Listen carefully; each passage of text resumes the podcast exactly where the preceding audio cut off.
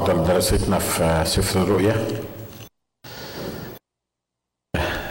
كنا المرة اللي فاتت عن المرة اللي فاتت قبلها كنا بنتكلم عن اللي وصفها الكتاب بالزانية العظيمة. و واتكلمنا عن إن الزانية العظيمة دي اللي بيشير ليها لبابل. وقلنا إنه لما بيقول بابل ما يقصدش مدينة بابل اللي إحنا كلنا عارفينها. يمكن البعض يسألني طب ليه ما يقصدش بابل الحقيقية بابل المدينة نفسها؟ خلي بالكم من الكلام اللي إحنا بنقراه ده هيحصل إمتى؟ هيحصل بعد ما الرب يسوع يجي يخطف الكنيسة. فهي فين أصلا؟ بابل مش موجودة دلوقتي.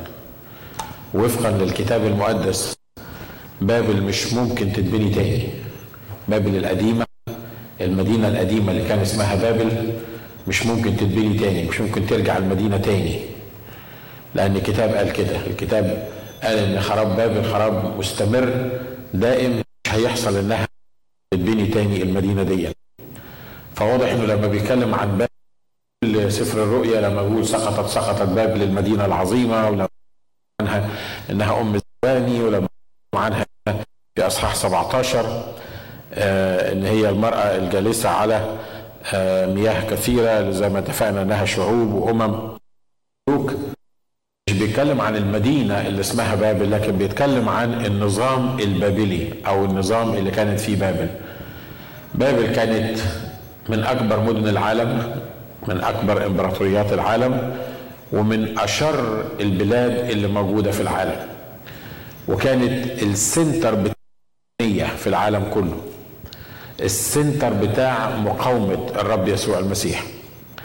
علشان كده لما بيتكلم نظام بيتكلم روح بيتكلم عن طريقة مش بيتكلم عن ال physical ال city ال physical أو المدينة ال ال الحرفية اللي اسمها بابل. إحنا وصلنا المرة اللي فاتت في أصحاح 17 لما بيتكلم عن الوحش في عدد 11 لما بيقول الوحش الذي كان وليس الآن فهو ثامن وهو من السبعة ويمضي إلى الهلاك وشرحنا الحتة. والعشرة القرون التي رأيت هي عشرة ملوك لم يأخذوا ملكا بعد لكنهم يأخذون سلطانا كملوك ساعة واحدة مع الوحش. هؤلاء لهم رأي واحد ويعطون الوحش قدرتهم وسلطانهم. واتفقنا إن الملوك دول آه اللي هم الدول الدول الأوروبية أو اتحاد الدول الأوروبية إزاي إن هم هيتحدوا آه ضد الرب. وعدد 14 بيقول هؤلاء سيحاربون الخروف والخروف يغلبهم لأنه رب الأرباب وملك الملوك والذين معه مدعوون ومختارون ومؤمنون. اتكلمنا عن الحتة دي المرة اللي فاتت. وقلنا هنا الكتاب بيقول في عدد 14 سيحاربون الخروف والخروف يغلبهم لأنه رب الأرباب وملك الملوك. في مكان تاني لما بيتكلم عن أن الوحش أعطي أن هو يحارب القديسين ويغلبهم. مرة بيقول إن الوحش يحارب القديسين ويغلبهم ومرة بيقول هنا إنه يحارب الخروف والخروف هيغلبه وتقول لي إيه الموضوع؟ بيغلب ومرة بيغلب. واضح إنه لما القديسين دول الخروف ساكن فيهم الخروف ده إشارة للرب يسوع المسيح. وواضح إنه لما يغلب القديسين معناها إنه غلب الرب يسوع. وهنا لما بيقول إن الخروف هيغلبه معناها إن الرب يسوع اللي غلب. إزاي يحصل مرة الرب يسوع يتغلب ومرة يغلب؟ واضح إن الرب يسوع ما يتغلبش ابدا. مش كده؟ لكن الكتاب بيقول إنه أعطي للوحش إن هو يحارب القديسين ويغلبهم. ده ترتيب إلهي. ده السيكونس بتاع الأحداث. الترتيب الرب عايز يعمله. وده يقول لنا حاجة مهمة جدا إن الرب يسوع هو المسلط في مملكة الناس. هو اللي مرة يسمح إنه يبان في الصورة وكأنه مغلوب وكأنه ما عندوش لا حول له ولا قوة زي ما بنقول. مع إنه هو رب الأرباب وملك الملوك الغالب اللي إحنا سمعنا عليه. مش ده بيفكرنا بالصليب؟ الناس اللي كانوا ماشيين تحت الصليب للرب إيه؟ ما كانوش فاهمين أصلا إيه اللي بيحصل في الصليب؟ الكهنة ورؤساء الكهنة والفريسيين والكتبة قالوا لهم ده رجل مضل بيضل الشعب بيحاول يتوه الناس بيعلمهم تعاليم غلط. الناس قالوا ليصلب دمه علينا وعلى أولادنا. لما تمشي تحت الصليب وتشوف يسوع متعلق على الصليب واضح إنه كان في حالة ضعف. عشان كده الناس كانوا بيمشوا وهم ماشيين كانوا بيتقشمروا عليه زي ما بتقولوا بالعراق بيقولوا له يا بني الهيكل وهدم الهيكل وبنيه في, في, في أربعة أيام أو في ثلاثة أيام. ما تورينا. أنت انزل عن الصليب عشان نصدق. انزل عن الصليب علشان نصدق إنك أنت عندك قوة حقيقية. لكن اللي موجود على الصليب دون شكله إن هو مغلوب. والناس ليها حق إنها لما تمشي على الصليب وتلاقي الرب يسوع مسمر على الصليب. حتى غير المسيحيين مش الموضوع ده. يقولوا لنا أنتوا ليه بس مصرين إن أنتوا إن المسيح بتاعكم اتصلب؟ النبي الرائع العظيم دون يتصلب برضه وانتوا المسيحيين اللي بتقولوا اتصلب إحنا بنقول احسن منكم إحنا بنوصفه بأوصاف احسن منكم إحنا بنقول ما صلبوه وما قتلوه ولكن شبه لهم لأنه كان يسوع كان عنده قوة وكان عنده سلطان وكان بيخلص الناس من الورطات بتاعتها وكان المرضى وكان بيحيي الموتى. فالناس مش قادرة تصدق إزاي يسوع يكون مصلوب. There is no way إن يقبلوا الصورة دي اللي يسوع موجود فيها. ليه؟ لأن الصليب معنى الصليب إنه ضعف وإنه عار وإنه استسلام. لكن زي ما بيقول الكتاب هنا الذهن اللي عنده الحكمة. بولس الرسول بالحكمة الإلهية السماوية. بيقول لأن كلمة الصليب عند الهالكين هي إيه؟ جهالة أما عندنا نحن المخلصين فهي قوة الله. اتنين واقفين قدام الصليب. واحد واحد مهزوم شايف المصلوب ده مهزوم. اللي الصليب بيقولوا له خلص نفسك وأيانا انزل عن الصليب خلصنا. اللي اللي ماشيين تحت بيقولوا انزل عشان نصدق. انك انت زي ما انت ادعيت انك انت الله الظاهر في الجسد انزل عشان نصدق. لما ما نزلش لغاية النهارده اليهود بيقولوا إنه كان ضعيف. المسيح أو المسيح لما يجي هيبقى شخص هيبقى زعيم ديني سياسي حربي هيعمل حرب مع الأعداء بتوع إسرائيل ويخضع الكل لإسرائيل. عشان كده بيبصوا له على إنه فشل في المهمة بتاعته إن مش هو ده المسيح. ليه؟ لأن واحد مصلوب معناها إن هو ضعيف. لكن التاني اللي واقف عند الصليب بيشوف الصليب إنه قوة الله للخلاص. الروح القدس بيديله إعلان بيتكلم عن الشياطين بيقول إنه أشهرهم جهارا. بيتكلم عن الرب يسوع بيقول إيه؟ أشهرهم جهارا ظافرا بهم في الصليب. زي ما اتفقنا اتنين واقفين عند الصليب واحد شايف إنه ضعف وواحد شايف إنه مصيبة. حتى التلاميذ بعد الصليب ما كانوش شايفين إنه هو قوة. التلاميذ كانوا حاسين المعلم اللي حط رجائهم فيه لمدة ثلاث سنين ونص اللي مشي وراه المدة دي كلها اللي ضحوا ببيوتهم وزوجاتهم وأشغالهم ومشي وراه الثلاث سنين ونص أهو مات. مش تلميذين امواس كانوا بيقولوا كده؟ بيقولوا للرب يسوع بيقولوا له يسوع اللي كان مقتدر في الأفعال والأقوال اللي حصل إنه اتصلب ومات. راحوا عند القبر وقالوا لنا ان هو قام. مش قادرين يصدقوا إنه هو قام. بالنسبة لهم كان الصليب حاجة يعني حاجة بتدل على فشل الرب يسوع على ضعف الرب يسوع على هزيمة الرب يسوع. لكن الذهن اللي ليه الحكمة وهو واقف عند الصليب يشوف إن الصليب هو قوة الله للخلاص. ناس شايفة إنه إبليس هزم الرب يسوع على الصليب. ليه؟ لأنه خلى الناس يقولوا ليصلب ليصلب دمه علينا وعلى أولادنا. عشان كده الناس كانوا حاسين إن هم هزموا يسوع صلبوا يسوع. لكن واحد تاني شايف إن في صلب يسوع القوة الحقيقية إنه أشهرهم يعني فضح الشياطين جهارا وظفر بهم في الصليب معناه إنه انتصر بهم عليهم في الصليب. يا ترى أنت شايف إيه النهارده؟ أنت الصليب بالنسبة لك إيه بالظبط؟ صليب قصة اتعودنا نسمعها ولا الصليب هو قوة الله؟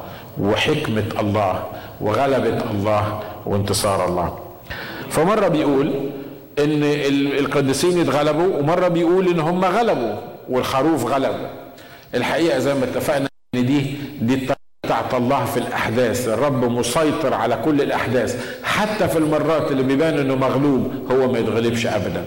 يبان ان هو مغلوب يبان ان هو يقول لك عمل حرب مع القديسين وغلبهم. طبعا اللي يشوف القديسين وهم متعذبين في الأرض وهم مش واخدين السمة بتاعت الوحش وان مش قادرين ياكلوا ولا يشربوا ولا يعملوا أي حاجة يقول مساكين القديسين دول. ليه؟ لأن الوحش عمال يحارب والدنيا كلها واقفة ضدهم وهم مساكين مش قادرين يتحركوا مش قادرين ياكلوا ولا يشربوا ولا يعملوا أي حاجة.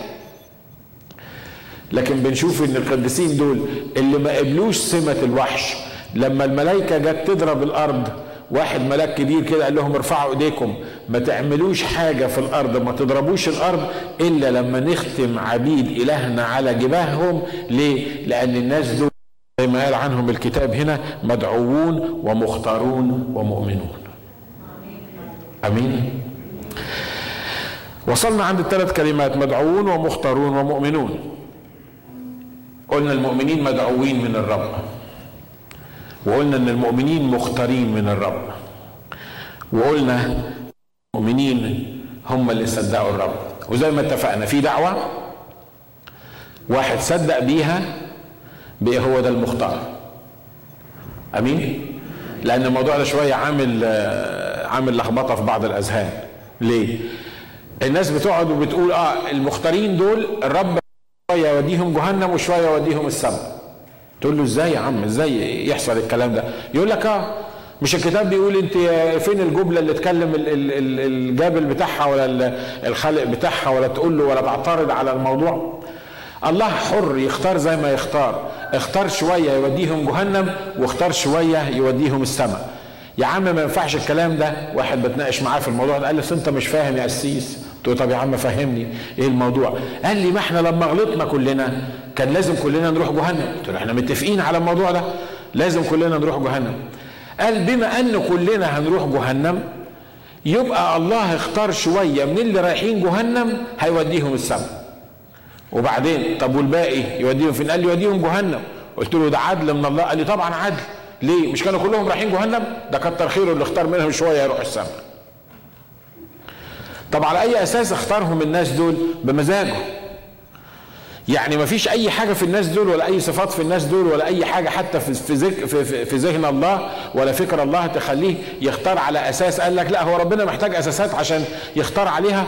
الله لما يقول لواحد هتروح جهنم يبقى هيروح جهنم لما تقول يقول لواحد هتروح السماء يبقى هتروح السماء. عشان كده بعض الناس ما بيؤمنوش بالتبشير. بيقول لك ما تروحش وتبشر. ليه؟ يا حبيبي أصله لو كان مختار هيخش السماء بشرته ما بشرتهوش هيخش السماء ما هو طبعا لو كان في اختيار مطلق زي ما إحنا بنتكلم كده إن اللي مختارين هم اللي هيخشوا السماء واللي مختارين مش هيخشوا. يعني ربنا عين ناس لجهنم وعين ناس للسماء اللي هيحصل إن هم اللي عينهم للسماء هيروحوا السماء غصب عني وعنك. بشرتهم ما بشرتهمش. حتى وهم على السرير في آخر لحظات هي... هيأمنوا. ويروحوا السماء طب اللي مش مختارين حتى لو عايزين يرجعوا للرب مش هيقدروا يرجعوا. ليه؟ لأنه اختارهم لجهنم. فحتى لو عايز يتوب مش هيتوب. ياما الناس بتألف. عشان كده الكلام ده لا يستقيم مع دعوة الله ومع مشيئة الله. إن الله يريد أن جميع الناس إيه؟ يخلصون وإلى معرفة الحق يحصل إيه؟ يقبلون. طب ليه؟ لأنه مش عايز يودي لا يشاء أن يهلك أحد. طب واللي بيحصل؟ إن في ناس هتهلك. طب هتهلك ليه؟ لأن هم اللي مش عايزين. إن كان الله عايز إن كان الله يريد إن جميع الناس يخلصون إن كانت إرادة الله ومشيئة الله إن كل الناس يخلصوا يبقى بالتالي إن الله بيقدم الدعوة واللي بيقبلوا الدعوة اللي بيصدقوا الدعوة المؤمنين هم اللي أمنوا اللي صدقوا الدعوة بتاعت الرب دول هو اللي الرب اختارهم علشان يخشوا السماء. واضح؟ واضح. أنا عارف إنها صعبة شوية وعايزة بس إنك أنت تركز ذهنك في الموضوع. ما تتعبش نفسك. لو أنت مؤمن اشكر الرب إنك مدعو ومختار ورايح السماء. ما تقعدش توجع في دماغك في, في فلسفات وفي نظريات لاهوتية. يعني ممكن توجع لك دماغك على الفاضي. لو انت ما قبلتش يسوع النهارده بالروح القدس بقول لك سواء انت في الكنيسة سواء على التلفزيون سواء في أي حتة سامعني وأنا بقول لك كده. يسوع بيقدم لك الدعوة. عايزك تبقى واحد من المدعوين والمختارين والمؤمنين. فلو انت بتسمع النهارده الكلام ده وعايز تقبل يسوع مخلص شخص لحياتك الفرصة بالنسبة لك الكتاب بيقول النهارده يوم مقبول مقبول والساعة دي مقبولة والرب اليوم إن سمعتم صوته فلا تقص قلوبكم لو طلبت من الرب يسوع إنه هيجعلك واحد من المؤمنين والمدعوين والمختارين هتكسب الحياة الأبدية رايت ناو دلوقتي واسمك هتعرف إنه اتكتب في في سفر الحياة وهتروح السماء وهتفرح وتعيش في نعيم إلى أبد الآبدين. ولو رفضت ما تقولش إن الرب عين ناس للنار وناس للسماء سيبك من النظريات اللاهوتية دي. عايز تيجي للرب تقدر تيجي. مش عايز تيجي للرب انت اللي هتبقى خسران. عدد 15 بيقول ثم قال لي المياه التي رأيت حيث الزانية جالسة هي شعوب وجموع وأمم وألسنة. يبقى واضح إن الزانية دي ما هياش كانت واحدة ست زي ما إحنا بنفكر أو زي البعض ما بيفكروا. لا ده بيتكلم عن شعوب وجموع وأمم وألسنة. وأما العشرة القرون التي رأيت على الوحش فهؤلاء سيبغضون الزانية وسيجعلونها خربة وعريانة ويأكلون لحمها ويحرقونها بالنار. مع إن الزانية دي قاعدة عليهم. يعني إيه؟ يعني الزانية دي منهم. من الأمم والشعوب دول. الزانية اللي بيتكلم عنها الكتاب ديا وزي ما اتفقنا المره اللي فاتت إن تقريبا ما كانش كل المفسرين معظم المفسرين بيقولوا إن الزانية دي بتشير للكنيسة الإسمية للمسيحية الإسمية للتعاليم المسيحية اللي ما فيهاش يسوع السنتر بتاعها وزي ما قلت لكم المرة اللي فاتت بعد ما يحصل الاختلاف الكنيسة هتبقى موجودة مش كده؟ الكنيسة هتبقى موجودة مش كده؟ تقول لي أنهي كنيسة بالظبط؟ بالتالي الكنيسة الإنجيلية كلها هتتخطف لا صدقني بعد ما يجي المسيح هتلاقي ناس من الإنجيليين عاملين اجتماع ويمكن يمكن ما سمعوش إن المسيح جه. يمكن يوم السبت بالليل نلاقي حد هنا في الكنيسة جاي مستني القسيس والإخوة اللي موجودين. هتبقى مصيبة لأنك هتقعد لوحدك لأنه لأن إحنا مش هنكون موجودين. وفي الكنايس اللي فيها عدد كبير قوي مش مؤمن مش هيحسوا باللي طلع وباللي راح. وإبليس هيقنعهم إنه إن دي ظواهر طبيعية. حصل كده إن هم الناس دول اختفوا. زي ما قلت لكم بتوع ال New Age بيعلموا إن هيحصل اختطاف هيعملوا إبليس عشان يتخلصوا من المؤمنين الوحشين اللي موجودين دول. عشان كده بعد ما يطلعوا في كنايس هتشتغل في هياكل هتتفتح في قداس هيتعمل. في في في ترانيم هتتقال. في في كنيسة هتشتغل الكنيسة مش هتحس إن الموضوع القليلين بس اللي هيحسوا إن حاجة حصلت في العالم. لكن الكنيسة هتفضل تمارس الضلال بتاعها لأن الكنيسة الضالة المضلة اللي موجودة في هذه الأيام بعد ما يحصل الاختطاف هتفضل زي ما هي وهي دي الزانية العظيمة اللي بيتكلم عنها الكتاب اللي إحنا بندرسه دلوقتي. لأن الله وضع في قلوبهم أن يصنعوا راية رأيه وأن يصنعوا رأيا واحدا ويعطوا الوحش ملكهم حتى تكمل أقوال الله. والمرأة التي رأيت هي المدينة العظيمة التي لها ملك على ملوك الأرض. واضح لما الوقت اللي كتب فيه يوحنا الكلام ده لما بيقول إن دي المدينة العظيمة اللي, اللي ليها ملك على ملوك الأرض دي كانت روما. المملكة الرومانية والمدينة كانت مدينة روما ومدينة روما المبنية على سبع جبال. ومدينة روما المفسرين مش قادرين يحطوا حاجة تاني رغم إن البعض بيحاول ينفي عن روما الكلام ده لكن مش قادرين يحطوا حاجة تاني لأن مفيش حاجة تاني متطابقة مع الكلام الكتابي إلا مدينة روما والإمبراطورية الرومانية اللي, الكتاب هنا بيتكلم عنها إن ده الوحش اللي طلع من من الأرض. اللي طلع من البحر وإن ده اللي كان في الأول ودلوقتي مش موجود وهيجي يبعث حي مرة تاني الله هيخلي في قلب الممالك دي إنها تحارب المرأة. وهنقرأ كلام وحش جدا بعد كده في أصحاح 18 عن اللي هيعملوه في المرأة دي ليه؟ لأن المرأة دي هي اللي ضلت الناس. هي اللي بعدت الناس عن الله. هي اللي قومت المسيح. أنتوا معايا؟ تقول لي انت بتتكلم عن إيه؟ دي مصيبة اللي انت بتتكلم عليها. الكنيسة اللي ضلت الناس صدقوني اللي ضلوا بسبب الكنيسة أكتر من اللي ضلوا بره الكنيسة. صح؟ عارف ليه؟ لأن اللي بره الكنيسة بيقولوا إحنا خطاه بيقولوا إحنا أشرار إحنا رايحين جهنم. عارفين هم الحكاية دي؟ لكن اللي في الكنيسة بيعملوا إيه؟ بيقول لك أنت غلطت أنت خاطي أنت رايح جهنم أنا هقول لك فكرة كويسة قوي روح الكنيسة الفلانية دي وأنا مش بتكلم عن كنيسة معينة ولو فهمتها كنيسة معينة تبقى هي اللي أنا بتكلم عليها. لكن أنا مش بتكلم على حد.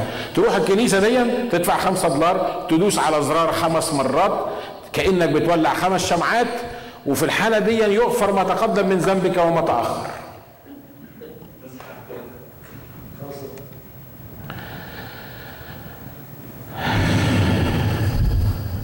بيحصل؟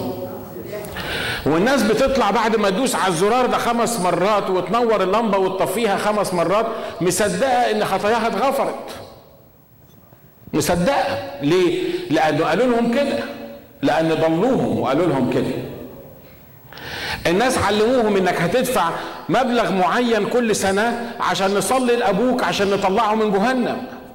لأن أبوك تعبان في جهنم فلازم تطلعه من جهنم. طبعا بيعمل عليك عقدة ذنب عشان تقول ما أنا مش ممكن أبقى ولد يعني عاق يعني ولد مش كويس. أبويا اللي رباني وتبع تعب فيا موجود في جهنم لازم أدفع عشان أطلعه من جهنم. والناس تستغبى وتمشي ورا التعاليم دي وتدفع فلوس كل سنة عشان يطلعوا أبوها من جهنم. وهو كمان هيروح جهنم ومستني إن ابنه يطلعه من جهنم أن سو حاجة تحزن مش كده؟ كنت بفكر الأسبوع ده لو يسوع مشي على الأرض وشاف حالة الكنيسة الأيام دي هيقول هي دي الكنيسة اللي أنا جيت عشانها؟ هي دي الكنيسة اللي أنا مت علشانها؟ هم دول اللي كل شوية يطلع واحد يقول لك ثورة إصلاح وبعدين الإصلاح يحتاج لإصلاح وبعدين الإصلاح الثاني يحتاج لإصلاح ثالث وما احناش عارفين مين اللي صلح ومين اللي بوظ ومين اللي, اللي, اللي مخلي المسيحية تقع في اللي هي موجودة فيه النهارده. عشان كده الكتاب لما بيوصفها بالزانية العظيمة الكتاب لما بيتكلم عن الزنا الروحي معناها الانفصال عن الله معناها البعد عن الله معناها ان إن يسوع ما يكونش هو السنتر معناها إن الكنيسة ما تقولش إن يسوع هو الطريق الوحيد للسماء معناها إن الكنيسة مش معترفة إن دم يسوع المسيح هو الحاجة الوحيدة اللي تخلص من كل خطية. أي تعليم تاني غير اللي أنا بقوله ده يبقى ده داخل تحت الزانية العظيمة. أنا عارف إن في ناس كتيره من اللي بيسمعوني هيزعلوا مني يمكن يقفلوا مثلا التلفزيون لو بيسمعوا في التلفزيون ويمكن يبعتوا آه رسائل ابعتوا تعالى تناقش وإحنا نتكلم معاك في الموضوع. والمرأة التي رأيت هي المدينة العظيمة التي لها ملك على ملوك الأرض. المدينة بتاعت الإمبراطورية الرومانية دي البابوات وصلوا لدرجة إن هم اللي بيحكموا البلد. الحاكم السياسي ما هواش ال ال الامبراطور اللي كان موجود. الامبراطور ده كان طرطور بيحطوا البابا وبيشيله. لو البابا رضي على الامبراطور يبقى الامبراطور يبقى هو كويس.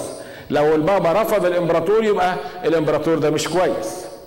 عشان كده دخلت السياسة في الدين زي ما إحنا بنقول وأصبح دلوقتي الإمبراطور اللي يسمع كلام الكنيسة يعمل اللي يرضي الكنيسة يسيب الكنيسة تاخد من الناس اللي هي عايزاه وتبيع لهم صكوك الغفران وتقنعهم إنها تطلعهم من جهنم توديهم السماء والامبراطور اللي يوافق على الكلام ده هو الإمبراطور اللي يفضل حاكم. وبعد كده يحصل العكس الإمبراطور اللي يقول يا جماعة ما فيش حاجة اسمها صكوك الغفران يطلعوا ضده هو قرار إن ده إمبراطور مش كويس ما ينفعش يكون موجود.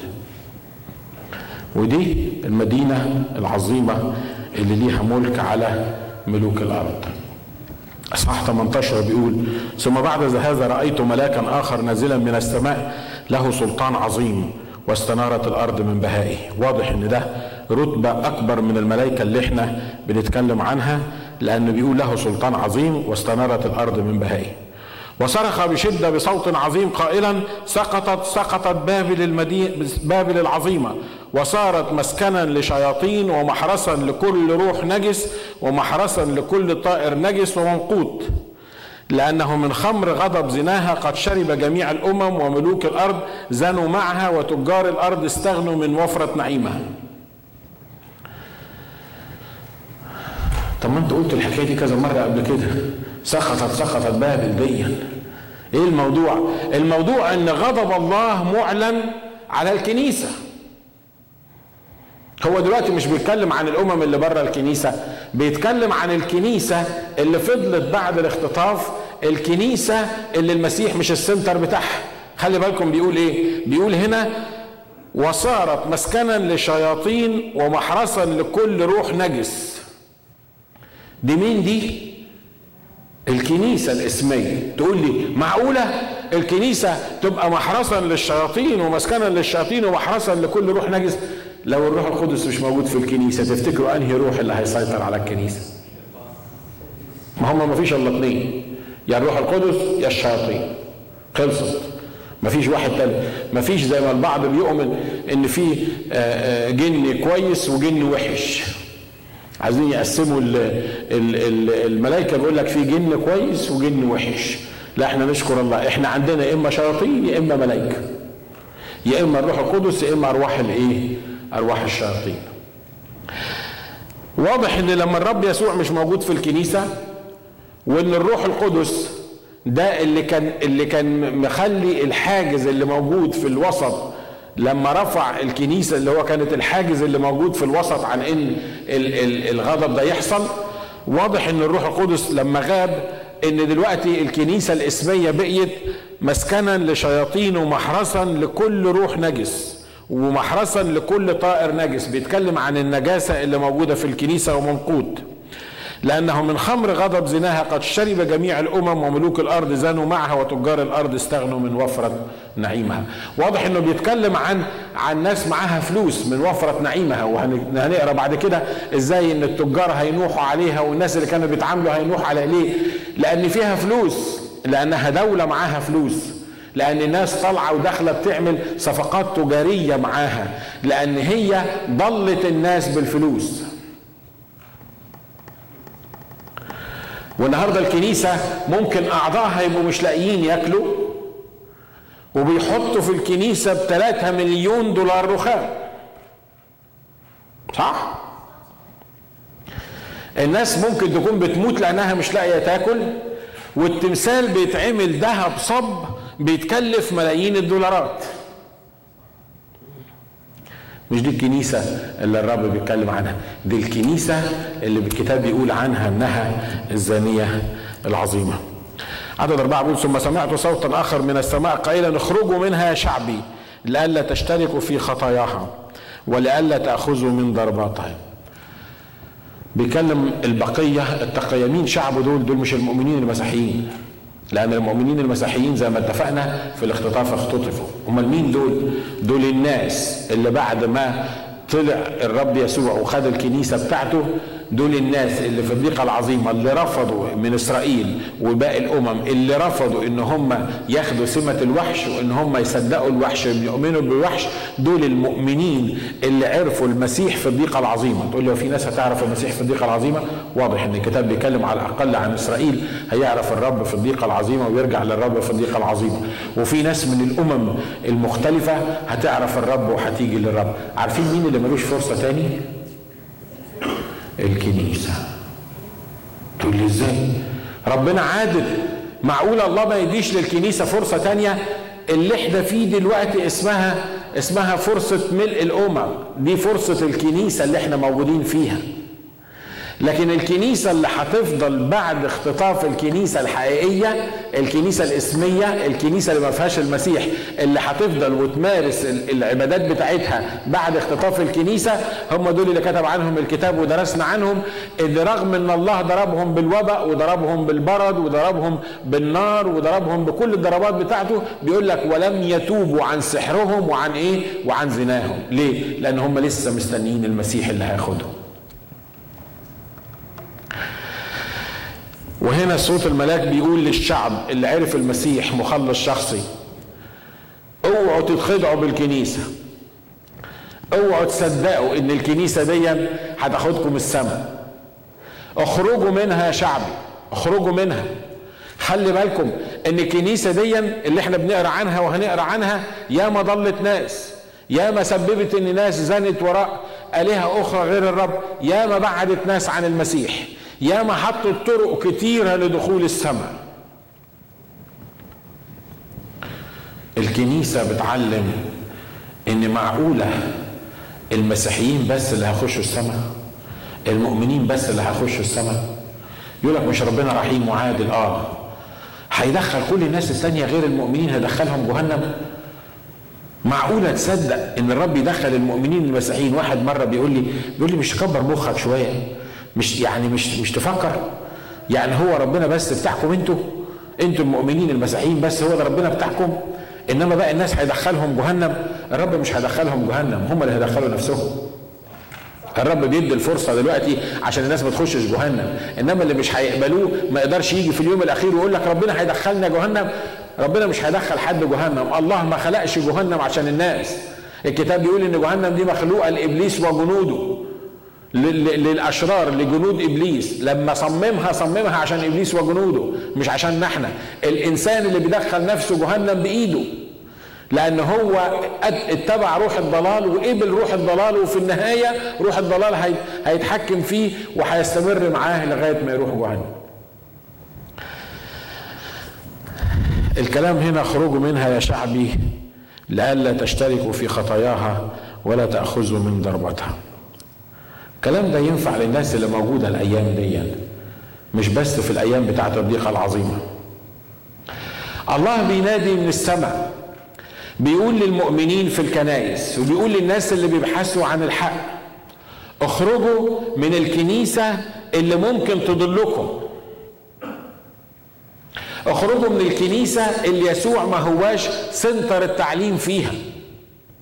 اخرجوا من الكنيسة اللي بتحاول تقنعكم انك عشان توصل ليسوع لازم تجيب له واحد أو واحدة أو اتنين أو تلاتة عشان يدخلوك هناك. هم بيحطوا لك عصرة قدامك عشان ما تخشش ليسوع. اخرج من الكنيسة اللي بتضحك عليك وبتقول لك هنطلعك من جهنم لما تموت لانك مش هتطلع من جهنم. لو رحت جهنم مش هتطلع. اخرج من الكنيسة اللي بتقول لك ان ممكن نطلع أبوك أو أمك عشان يحطوا لك عقدة ذنب عشان تدفع علشان هم يغنوا. اخرج من الكنيسة اللي يسوع ما هواش السنتر بتاعها اللي يسوع ما هواش الطريق الوحيد للسماء فيها اللي ما بتتكلمش عن يسوع ممكن تتكلم عن أي حد تاني إلا يسوع. اخرج من الكنيسة اللي بتقنعك إن حد من القديسين هو باب باب السماء باب السماء الوحيد هو يسوع المسيح. لأن الكتاب بيقول كده إنه يوجد طريق واحد وإله واحد ووسيط واحد بين الله والناس هو الإنسان يسوع المسيح. الكنيسة اللي تقول في باب تاني للسماء أو حد تاني من القديسين مهما كان هذا القديس هو يفتح باب السماء كنيسة ضالة ومضلة والرب بيقول للشعب اخرج منها. أنا مش بقولها كده عشان تيجي الكنيسة بتاعتنا عشان تطلع من كنيسه تخش في كنيسه لا. الكتاب هنا بيقول لك اخرج منها عشان تعمل إيه؟ لأنك لو فضلت فيها نفس الضربات اللي هتاخدها هتاخدها أنت. لأن لو فضلت فيها وفضلت بالجهل اللي انت موجود فيه انت اول واحد هتعاني واول واحد هتتعب. في شعب لله في الكنائس اللي إحنا بنتكلم فيها دي أيوه في. في مؤمنين حقيقيين في الكنائس دي في مؤمنين حقيقيين في الكنائس دي. عشان كده الرب بيقول لهم اخرجوا من وسط الكنيسة اللي ما فيهاش يسوع هو السنتر. ثم سمعت صوت آخر من السماء قائلا اخرجوا منها يا شعبي لئلا تشتركوا في خطاياها ولئلا تاخذوا من ضرباتها. أنا عارف إن في ناس كتيرة they will hate me today من اللي أنا بقوله ده. بتكلم واحد من الناس أو واحدة من الناس يقول لك اسمع كل الكنائس بتاعت ربنا كلها بتاعت ربنا. مش مهم بيقولوا فيها إيه. مش مهم بيعملوا إيه. تقول له يا عم الكنيسة اللي أنت بتروحها دي وأرجوك ما تفكرش إن أنا بركز على كنيسة معينة صدقني وقصدي إن أنا أركز على كنيسة معينة. أنا بتكلم عن أي كنيسة في الدنيا بينطبق عليها الكلام اللي أنا بقوله ده. تقول له حبيبي بيعلموك يقولوا لك إيه هناك؟ بيعلموك إنك تتخلص إزاي؟ بيعلموك إنك توصل للسماء إزاي؟ تسمع الحاجات اللي إحنا اتكلمنا فيها الحاجات العجيبة دي. وبعدين تلاقي واحد مؤمن وأنا عارف إنه مؤمن ومتأكد إنه مؤمن ومغسول بدم المسيح ويقول لك كل الكنايس بتاعت ربنا. ويروح كنيسة يتحط فيها في وسط التعليم الغلط وفي وسط الممارسات الغلط وفي وسط الأمور الغلط اللي الكتاب بيقول عنها إنها زنا وإنها ضلال ويفضل موجود في الكنيسة دي ومتخيل إنه مش هيتأثر روحيا بالجو اللي هو عايش فيه. عايز أقول لك هتفضل طول عمرك مؤمن متخلف مؤمن تعبان. حد موافقني على اللي أنا بقوله؟ طب قول لي يعني يعني عايز أفهم هو مؤمن؟ آه مؤمن. خلي بالك أنا مش عايزك تعمل ثورة على الكنيسة اللي أنت موجود فيها. أنا عايز في الكنيسة حاجة واحدة بس. دي الكنيسة اللي تروحها وأنت مطمن. يسوع هو الوحيد السنتر بتاعها. سيبك من أي تعليم تاني. بيتكلموا بألسنة ما بيتكلموش بألسنة. بيتعمدوا بالروح القدس بيتعمدوا بالمية وهم صغيرين وهم كبار. بي بيروحوا وبيجوا كل الكلام ده it's okay. يعني ده, ده مش هنقدر نتجنبه وده وده it's okay. لكن الحاجة اللي الكتاب بيتكلم عنها هنا الكنيسة اللي تخرج منها هي اللي ما توصلكش ليسوع. واحد واقف معايا الأسبوع اللي فات مصر يقنعني إن أنا اللي باخده عشان أوصله للمسيح. يقول لي لا ما أنت أبونا يا حبيبي كتر خيرك. أبونا دي كلمة حتى مش كتابية أنا I don't like it يقول لي ما أنت أبونا لما أنا أروح للمسيح أروح له إزاي؟ ما أنا ما أعرفش. لازم أجي لك انت تدخلني للمسيح. طب يا عم هدخلك اول مرة وهقول لك المسيح اهو لكن أنا هشتغل لك كل ما تيجي تخش للمسيح في بيتكم أنا اوديك كل يوم واجيبك للمسيح. why؟ يا حبيبي مش يسوع قال تعالوا إلي؟ مش يسوع فاتح أحضانه؟ مش يسوع بيقول لك إن أنت ممكن تبقى ابني زي ما أنا ابنه؟ آه أدخلك أنا ليه؟ يقول لي عشان أنت أبونا. يبقى لازم تدخلنا للمسيح. والقديس فلان يدخلنا للمسيح. والقديسة فلانة لازم تدخلنا للمسيح. وإحنا بنصلي لها وبنطلب منها عشان هي اللي معاها المفاتيح. وده اللي ربنا عطاله المفاتيح. والمفاتيح ضاعت. محدش عارف فين المفاتيح بالظبط. مسكين مسكين مسكين. مسكين. حاجة تحزن. صحيح بنضحك لكن حاجة تحزن.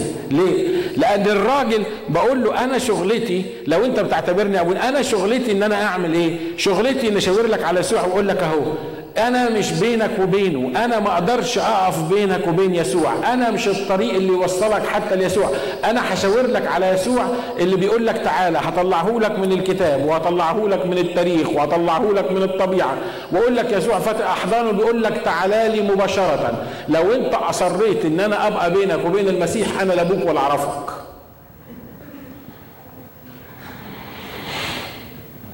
لكن الكنيسة النهارده فلسفة فيها يقول لك إيه ده؟ تروح على يسوع على طول؟ أنا بسمع الأمثلة دي ويمكن تكونوا بتسمعوها انت يقول لك لو رحت لواحد عظيم لو عايز تروح تعمل مقابلة مع المحافظ مش لازم تخش بالسكرتيرة الأول؟ تقدر تخش كده تفتح الباب بتاع المحافظ وتخش تقول له لأ. يقول لك لو أنت ما تقدرش تفتح باب المحافظ تخش لربنا مرة واحدة؟ آه عشان المحافظ قال ما حدش يخش لي إلا من خلال السكرتيرة. لكن ربنا ما عندوش سكرتيرة. واحد من الملحدين الكبار عرف المسيح لما سمع خادم بيقول إن يسوع ما عندوش سكرتيرة. قال ده أنا كنت متخيل إن يسوع ده عظيم جدا ولازم يكون عنده سكرتاريه ولازم يكون حد اللتره دي حصلت. فلما سمع الكلام ده الروح القدس قال له شفت يسوع فتح الباب وبيقول لك تعالى الكنيسة اللي تقول لك إنك ما تقدرش تخش ليسوع مباشرة دي اسمها الزانية العظيمة. الكنيسة اللي تقول لك إن في حد لازم يدخلك ليسوع دي تبقى اسمها الزانية العظيمة. مش أنا اللي بقول مش أنا اللي بتهمها الكتاب بيقول كده. الكنيسة اللي تقول لك إن في باب الأول ليسوع تخش منه وبعدين الباب بتاع يسوع اللي يدخلك السماء تبقى دي اسمها الزانية العظيمة. دي ما اسمهاش كنيسة. وده اللي الكتاب بيقول عنها اخرجوا من وسطها. يا إيه؟ يا شعب. خلي بالك يا مؤمن يا اللي موجود في كنيسة يسوع مش السنتر بتاعها. هنا بيقول لك تشترك في خطاياها. طبعا هتشترك في خطاياها. طبعا لما يقفوا يقولوا لك اللي بيقولوه في ودنك هتشترك معاهم في سماعه وهتقول عليه أمين. لما يعلموك كل تعليم غلط هيبقى شكلك كمان أنت موافق. صح؟ مالكوا زعلتوا لئلا تشتركوا في خطايا ولئلا تأخذوا من ضرباتها. يقول لك معلش هنشترك في خطاياها هنشترك في خطاياها. بس عشان لئلا نعثرهم. إحنا بنروح الكنيسة دي لألا نعسرهم لحسن الناس لو شافونا يتعثروا إن إحنا ما بنروحش الكنيسة التانية. حبيبي أنا مش بتكلم على يعني كنيسة تروحها ولا ما تروحهاش أنا بكلمك على سيستم انت المفروض تعيش بيه. انت لو اشتركت في خطاياها هتاخد من ضرباتها. تقول لي ما أنا مؤمن وهخش السماء. آه مؤمن وهتخش السماء لكن هتفضل تتضرب في الأرض لغاية ما تروح السماء. صح؟ كتاب بيقول من أجل هذا فيكم كثيرون ضعفاء ومرضى وكثيرون إيه؟ يرقدون. لأننا لو كنا حكمنا على أنفسنا لما حكم علينا لكن إذ قد حكم علينا نؤدب من الرب لكي لا ندان مع العالم. يعني لو ما حكمناش على نفسنا لو ما خدناش موقف مع نفسنا خلي بالك إنك أنت بتعثر الآخرين لما تشترك في سيستم بيقول إن يسوع مش هو الطريق الوحيد للسماء أنت بتعثر الآخرين.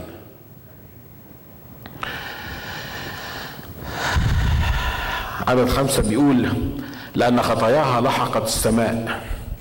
وتذكر الله أثامها جازوها كما هي أيضا جازتكم وضاعفوا لها ضعفا نظير أعمالها. في الكأس التي مزجت فيها امزجوا لها ضعفا.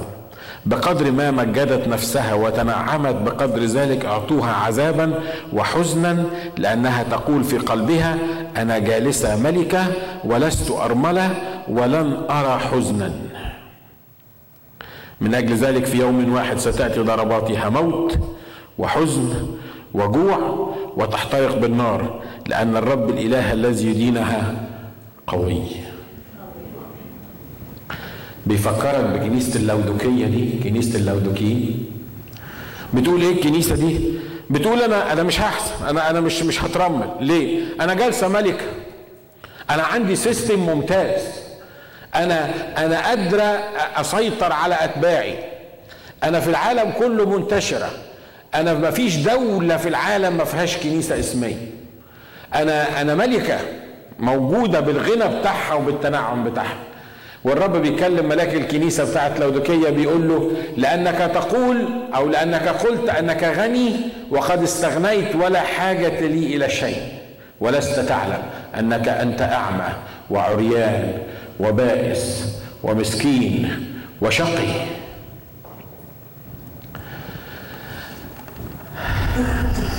أنا خلصت. المكان ده عشان الجرعة بس ما تبقاش كتيرة على الناس اللي ممكن تزعل مني. خليها على أسبوعين ثلاثة عشان يعني كل أسبوع شوية. الرب بيقول لملاك الكنيسة بتاعت لودوكية أشير عليك إنك تعمل إيه؟ أنت بتقول إنك غني وعندك ذهب أنت مفلس. أنت ما تعرفش إنك فقير. فقير إزاي؟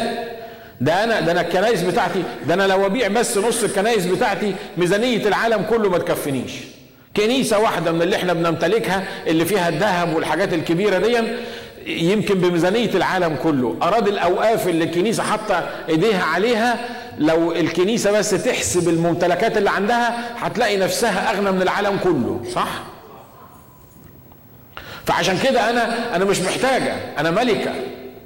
وبعدين ال system بتاعنا system رائع جدا. مش عارف مين وتحت مين وتحت مين وتحت مين لغاية المساكين اللي موجودين المتلطشين المعذبون في الأرض. ورب يقول لك اسمع أنت ما تعرفش إنك شقي وأعمى وعريان وبائس ومسكين. أنا بشير عليك إنك لو عايز تغنى تعالى خد مني الذهب أنا. الذهب المصفى بالنار الكلام الحقيقي اللي أنا كتبته في الكتاب. أنت أعمى أنت مش شايف. الكنيسة مش شايفة الخراب اللي هي موجودة فيه. الكنيسة بتفتخر بخزيها بالحاجة اللي المفروض تخزى منها. الكنيسة مش شايفة المصيبة اللي هي موجودة فيها شايفة الفلوس اللي عندها شايفة الإمكانيات اللي عندها شايفة السياسة اللي موجودة عندها شايفة العالم كله اللي بيتكلم عليها لكن مش حاسة إنها عامية ومش شايفة. عشان كده الرب يقول له اسمع ده في كحل تاني أنا عندي عند الكحل ده اشير عليك إنك تشتري مني كحل وتكحل عينيك عشان تبصر بدل ما عينيك قفلت وأنت مش شايف. كحل الكلمة الكتابية كحل الرجوع للمسيح كحل إنك تحط المسيح هو ال center في الكنيسة بتاعتك. تعال خد مني لأنك أعمى وعريان وشقي وبائس ومسكين. وياما ناس في الكنيسة فاكرين نفسهم أغنياء. مش كده؟ ولما يتبرع لازم يتبرع بمبلغ كبير. ليه؟ اشمعنى إحنا عيلتنا اصغر من العيلة اللي جنبينا؟ ده العيلة اللي جنبينا اتبرعت ب 2 مليون. إحنا لازم نتبرع بثلاثه عشان يقولوا في الكنيسة ان إحنا ما حسب العائلات بقى ما إحنا عيلة كبيرة فلازم نعمل كذا. ياما ناس فاهمة ان عندها الحق. ياما ناس فاهمة ان هم اللي مفتحين. لكن الرب بيقول كده خلي بالك انك قلت انك غني وقد استغنيت ولا حاجة لك إلى شيء. دي المصيبة بتاعتك. عارف ليه؟ لأن الكتاب بيقول الحاجة إلى واحد. اختارت مريم النصيب الصالح الذي لن ينزع منها إلى الأبد. لكن لو أنت بتفتخر بأي حاجة تاني غير النصيب الصالح ده لو أنت بتقول إن أنا غني وقد استغنيت ولا حاجة لي إلى شيء الحقيقة إنك لست تعلم أنك أعمى وعريان وفقير وبائس ومسكين ونهايتك جهنم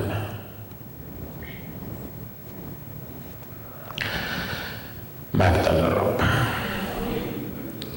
مش حاجة فتح عينينا. ها؟ خلي بالكم أنا مش واقف بدين الآخرين من على المنبر ليه؟ لأن اختبار كل واحد فينا كنت أعمى والآن إيه؟ ابصر كنت من كنيسة لودوكية فاهم إن أنا مش محتاج حاجة ودلوقتي فتحت وعرفت إن الرب اشتراني وغسلني من خطاياي بدمه وعرفت إن الذهب الحقيقي ما هواش اللي أنا بتنعم بيه واللي أنا عمال أحوشه لكن الذهب الحقيقي ده شخص الرب يسوع المسيح نفسه وعرفت إن الكحل الحقيقي لما عينيا تشوف الكلمة وتمتلي من الكلمة عينيا تتفتح وأقدر أشوف حاجات أقول هو أنا أنا كنت فين؟ مخي كان فين؟